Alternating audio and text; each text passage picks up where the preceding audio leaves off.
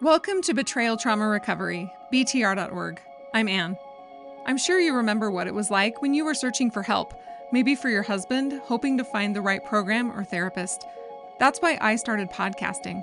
I supported my husband through seven years of pornography addiction recovery, and not one therapist during that time told me I was experiencing emotional and psychological abuse and sexual coercion.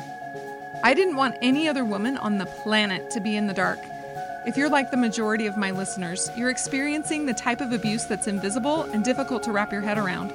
Your husband is using porn or having affairs or lying to you, and you're getting the same bad advice about how to improve communication or your relationship.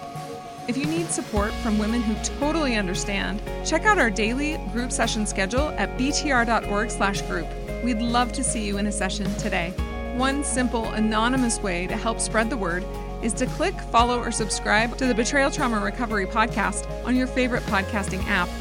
While you're there, every five star rating helps make this podcast more visible and will help save other women from getting the wrong kind of help, like a couple program that will make this type of abuse worse.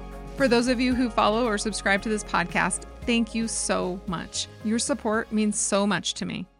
Here's a five star review we received on Apple Podcasts Life changing. This podcast was the catalyst to me being able to identify what truly went on in my seven year marriage and how to set boundaries for my own safety. Thank you. When we say safety here at BTR, we're talking about emotional and psychological safety. Most people think of physical safety, but really, safety starts with emotional and psychological safety. Anyway, thank you for that review, and thank you to all of you who have given us a review.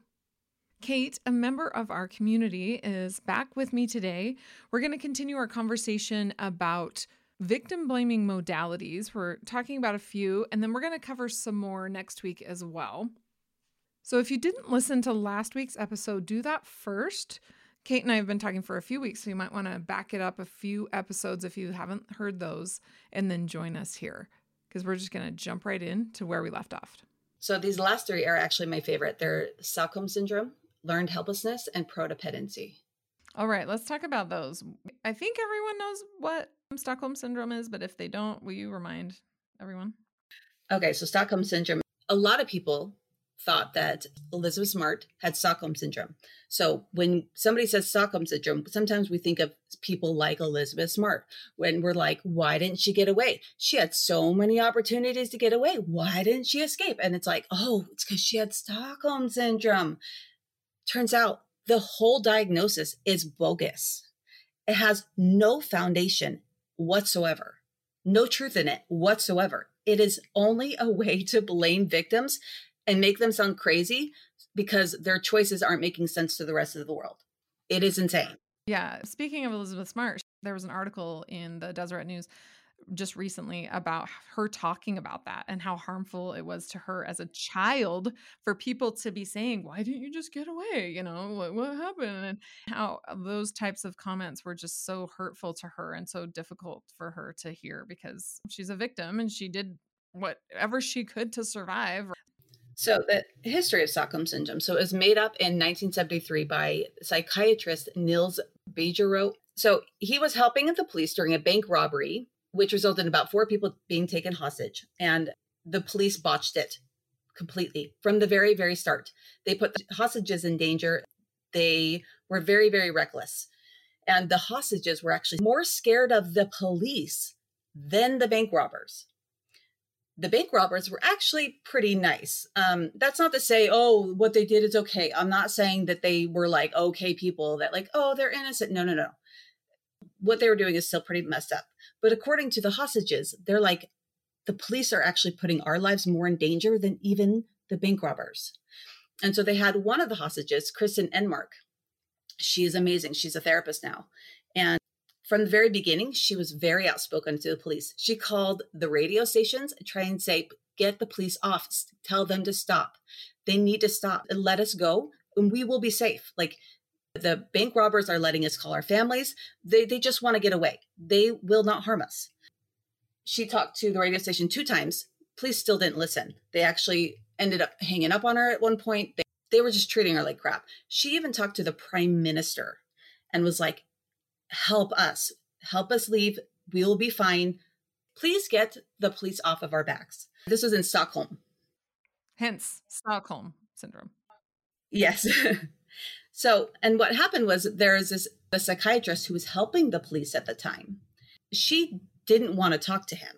And so then he decided to make up this brand new syndrome. Why? Because oh, she was acting too crazy because she wasn't like cooperating with the police and and she was angry with the police when we're just trying to help her, you know? And and so there must be something wrong with her. So he decided to come up with Stockholm syndrome. Oh, she has Stockholm syndrome. The interesting thing is she has never spoken to this guy. Ever. And he diagnosed her with something he's never even spoken to her about. It doesn't make any sense. Because her side of the story, I think you've told me about this before. Her side of the story is that they weren't on the side of the bank robbers. They knew that the bank robbers were like not the best people in the world, but they just were trying to get to safety and the police were making it worse. Yes. Yes. And the bank robbers were being nice. She has a YouTube video. And if you actually listen to her first account of the story, everything that they did made complete sense. Nothing they did was like, oh my gosh, why did they not try to escape or why? No, no, it makes 100% sense. It was for survival. But she wasn't acting like the good little victim that the police wanted her to. She wasn't fitting the mold of what a victim should look like. And they were upset with it. And so then basically he made this whole syndrome up. It got spread around. I mean, who has not heard of Stockholm syndrome? Everyone has heard of it. And it's not even real. It's not even based on any facts at all. They thought, oh, she has Stockholm syndrome. There must be something wrong with her. And now it's being stamped on victims all around the world. Elizabeth Smart, you got Natasha Kampusch. It's basically a way to silence victims and pathologize them for normal behaviors in order to make them look unstable. And Enmark even stated once, like the syndrome is a condition of illness. I became stamped as ill and thus not credible. Whereas I just, I love this story so much. They have recordings of her on the radio and even talking to the prime minister, and her voice is so calm oh, you can tell she's smart and she knows what she's talking about. She's not like somebody who's like freaking out and like doesn't understand. No, like she knows what she's talking about. She's like, get us out of here. Let us go. It's just sad that they then said she had a syndrome and then made her not credible in order to fit their mold of what they think a woman should or should not react. Well, and misogyny is the foundation there because how could this woman know better than the police? Yeah, exactly. And all these men and this psychiatrist, how could she know better about what to do? She must be crazy. Exactly, because here they are like, oh, we're just trying to help you and you're mad at us. Oh, boo hoo. And she's like, you're not listening to me. This is not the issue. Yeah, you're not helping. You're going to get us killed. Stop it. um, and they they messed up on so many different things. Like they even brought in one of the bank robbers' brothers. Turns out not to be his brother. well, it was all a cover up to make sure that they weren't accountable. It was to make her accountable instead. Exactly. They blamed it all on her. Oh, well, this doesn't make sense and so she must be the problem. And this has happened to Elizabeth Smart. Even Elizabeth Smart said like Nobody should ever question why you didn't do something. They have no idea what they would have done and they certainly have no right to judge you. Everything I did, I did to survive. And Natasha Kampusch said, looking for normality within the framework of a crime is not a syndrome, but people get annoyed when I say that. I just, I love all these. I, there's no example of like Stockholm syndrome that actually is legit because if you go and look at why they did what they did, it makes sense. There's nothing wrong with them. Real quick before a response, there are a lot of so called betrayal trauma therapists or coaches or groups out there, but they don't approach pornography use or infidelity as an abuse issue, or they try to quote unquote treat both the abuser and the victim in the same setting, which is unethical. So if you hear something in this episode you relate to, check out the group session schedule at btr.org/group. We'd love to see you in a group session today. Now back to our conversation. So these last 3 were your favorites. What were the other two? Learned helplessness.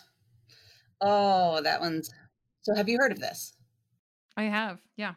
Okay. What is your understanding of it? It's very similar to Stockholm syndrome. It's like that it's her fault because she could have done more about it or she could have done something, but she chose to be helpless because somehow it benefited her or something. Is that your understanding? Maybe mine's totally messed up. Never mind. Maybe I don't know about it. Kind of. No, see, that's what I used to think too. I was like, learned helplessness. Like, oh, she like learned how to be helplessness. Because I mean, that's what it sounds like, right? And I'm like, how is that victim blaming? You know, like the what? No. And um, I just happened to stumble on this and reading the background to it, and I'm like, oh crap, no, this is bad. I'm so excited to be educated. Yay! yeah. So learned helplessness is actually a term coined by psychologist Martin Seligman he wanted to understand depression. And so he ended up doing this study where he took dogs, and you've heard of Pavlov's dogs and, and all the studies he did on dogs. So he kind of took things similar to that. So he took these dogs and put them in these Pavlov slings, and it looks like a, a hammock with their feet sticking out. And he attached electrodes to their hind legs. And then he had the electrodes deliver an in, inescapable shock to half of the dogs. And the ones that got the shock are called the yoked group. He then took the yoke group and put them in, the, in a shuttle box with an electrified floor and half the wall in the middle and continued shocking them in hopes that the yoke group would jump over the wall, which would end the shock. So if they jumped over, they wouldn't be shocked anymore. But what he found interesting was that 60% of the dogs just whimpered and yelped and then eventually lay down during the entire parts of the shock, the 60 seconds of shock, and didn't try to escape his conclusion was that the reason that the yoke dogs didn't jump over was because they had learned to be helpless. And so some people might think, well, that doesn't sound too bad, right? Like, right, like, okay, I can understand that. Yeah, the dogs didn't have anywhere to go. They didn't feel like they had anywhere to go. So they just laid down and whimpered and great. Although I do find it interesting that he mentions in his study that when the door to the shuttle box, it's just a it's just a box. So when the door to the box was open, the dogs did try to run out. Uh, but for some reason, he doesn't consider that escaping. I, I don't, I don't know why. Because that sounds like escape to me. Like if a dog's going to try to run out of the box, then that is escaping. So they've done similar studies and with rats and monkeys, and they even try to do it with humans. And then, which is like most problems, then they try to apply this to abuse victims. Women are not rats, and women are not dogs. Women are women. So yeah. Exactly. And they they've done this study with humans too. And the humans were like, "Well, I can't escape the shock, so why am I going to try?" Like they they shocked the hand. They're like, "Well, not, I can't I can't control it, so why try?" Which to me sounds like logical thing. You literally can't do it. So then they try to apply this to victims and saying, "Oh, they the victim learned helplessness." Wait, wait. So, so instead of just saying they were acting logically for the situation they were in, they couldn't get out and they knew they couldn't get out. So they just kind of sat there. He's saying they should have done more to get out, even though they couldn't get out. It's not entirely saying this. They're trying to explain why abuse victims don't leave. Not that they like should have gotten out, but they're like, oh, this is why they don't leave. Like, so then they try to play the number one reason why women don't leave abusive relationships is because they don't know they're in one. That's the number one reason. But anyway. Or they're it's forced. Yeah. Exactly. It's not because, oh, they have learned helplessness. No, it's it's uh, quite ridiculous. So they even did this study with a, a classroom full of kids, and they gave half the kids a test where that was actually answerable and then the other half didn't. So they were like, "Oh, try to solve this problem," and half of them were able to solve it. And so they're like, "Okay, who was able to solve number one?" And everyone raised their hand. So the, all the kids that weren't able to solve it, she, the teacher asked her, asked them, "So how did that make you feel?" And they were like, "Well, I felt stupid. I feel like I couldn't do it. I felt like," and she's like, "This is learned helplessness. That and basically the cause of you feeling the way you're feeling is because of learned helplessness." And I'm just like, the cause is because you rigged the study and did it to them the reason why they're feeling the way they're feeling isn't because they have learned helplessness. The reason is because you're abusing them. That's the cause. The cause isn't learned helplessness. The cause is you did it. You're doing it to them. Why are you blaming the victim? Like, oh, it's because the victim has learned helplessness. It's like, no, you're doing it to them. You're the cause. so let me restate they did a study abusing dogs and not letting them get out. And then they said that it was their fault that they couldn't get out when they rigged the study to do that in the first place. Basically. oh, the reason that you're like this is because you have learned helplessness, not because I forced you to be in this like position. That is insane. It is insane. Okay, I didn't know that. I'm really grateful that you brought that up. Okay, that's really dumb. It is insane. And that's another one that goes under the radar where a lot of people hear it and you hear the words learned helplessness and you think it's innocent because you're like, well, I do feel helpless. And, you know, and so they think it's legit because that's what I thought. But then you go and look at actually what it means, and it's just another label that is implying that it's somehow your fault because you're helpless. In fact, some really prominent sex addiction people are using that. Yeah. Okay. And to conclude, let's talk about that last one that you that we're going to talk. We didn't talk in detail about every single one of these modalities or these theories of victim blaming. Let's just conclude with this last one. This last one is prodependency. Okay. This one is ridiculous because it's saying codependent was bad, but prodependent is the exact same thing, but it's just good, but it's still a little bad.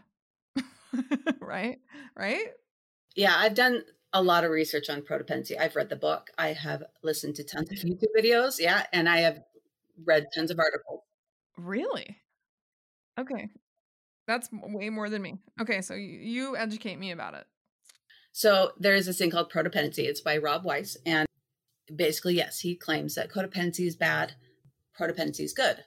I agree. Codependency is bad. I think it's crap. Even one time said like F codependency. I just start giggling because I'm like, I agree with you there, you know? I feel like this is kind of another example of men trying to make up labels for women. Okay, so here he claims it's not a label. He says prodependency cannot be a label. It's not a label. But then he says the craziness of someone you might call codependent, I would call them prodependent. I'm like, you just that sounds like a label to me. You just use a label. If you're not going to use a label, then you would say this is a healthy woman who's reacting in normal ways. That's to not pathologize it, right? That's what you would say. Okay. Yeah. Okay. So and then the reason why he's against codependency is because it pathologizes women, right? So he's against that. And then he turns around and talks about how he likes co-addiction, which literally by definition pathologizes women. Whoa, whoa, whoa, whoa. He says, I don't like codependence, but I like co addiction. What? They mean the exact same thing. Word for word. He, says, the word codependency came from a word that Claudia Black named in the 70s, which I really liked and thought was great. And the idea was co addiction. Because where I think codependency goes wrong is it doesn't say I'm obsessed and addicted with my husband's drinking problem. I can't get the drinking off my mind. That's co addiction where I just feel driven and focus on the problem, blah, blah, blah, blah, blah. And then he says, like, I don't stick by you as a co addict because there's something wrong with me. I may stick with you as a co addict because I learned how to stick by people in my childhood. And so I know how to do it, but that's not pathology. And I'm like, no, that literally is pathology. You know what it seems like happening? He knows codependent is bad. Right? This is what I think. And then they can't figure it out. They're like, okay, codependency is bad. So why are these women doing what they're doing? I don't know. They're not victims. We can't make them victims. So how can I rationalize this? How can I like twist everything to make it still their responsibility or make it still have something to do with them or make it still so that they have some kind of problem? Because otherwise you just say no, they're totally normal. They're reacting in a totally normal way to being abused. That's all you have to say. And the weird thing is, is sometimes he does allude to that, this is like the confusion of the whole entire sex addiction industry is like, I don't blame you. He actually did use the word abuse, I think, once where, yes, yes, these people are being abused. Okay. So he did acknowledge that. Like, oh, it's not your fault. It's not this. And then he mentions you have co addiction, or he's like, I certainly think Al Anon is a wonderful program. And Al Anon, by the way, never implied that you were addicted to your husband or wife. And I'm like, yes, it did. it said that you're diseased. Al Anon says that you have a disease too, just like your diseased spouse. It, exactly. It's just he says these things and they're so contradicting. Like he even says codependency is a trauma based theory, and I'm like, what are you talking about? It's a disease based theory. And he's like, there's a trauma based theory, and that's not right. That's why codependency is an attachment based theory. And I'm like, what are you talking about? You end up like listening to it, and you're like, I'm so confused right now. He's like running around in circles. Eh, because part of codependency, part of why victims like it is because it gives them some sort of semblance of control. Like, okay, well, if I do this, I can kind of control what he does rather than boundaries that, like, literally you're like, I don't want to set this boundary because he could just do anything. Right. And that's really, really scary.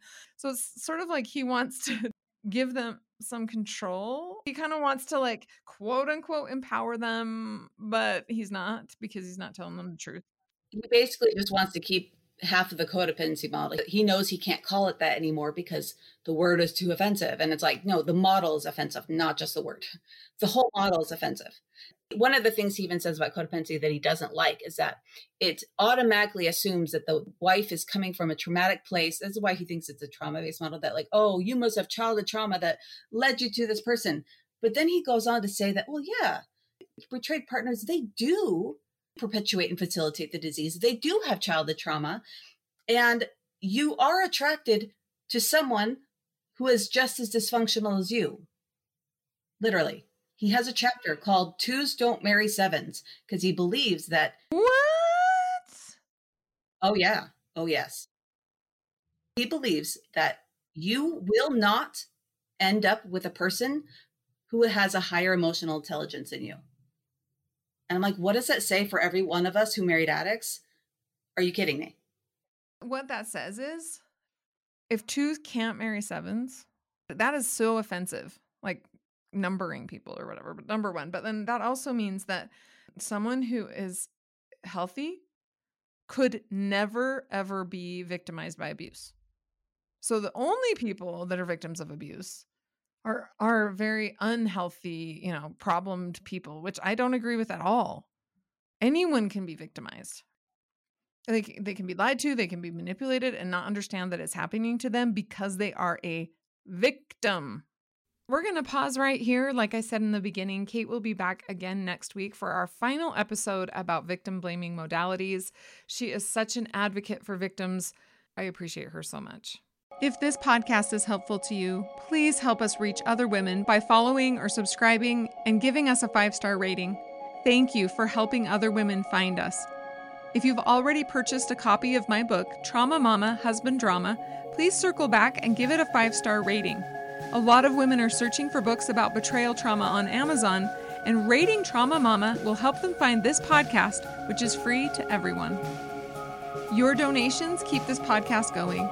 Go to our website, btr.org, scroll to the bottom, click on Support the BTR podcast. And until next week, stay safe out there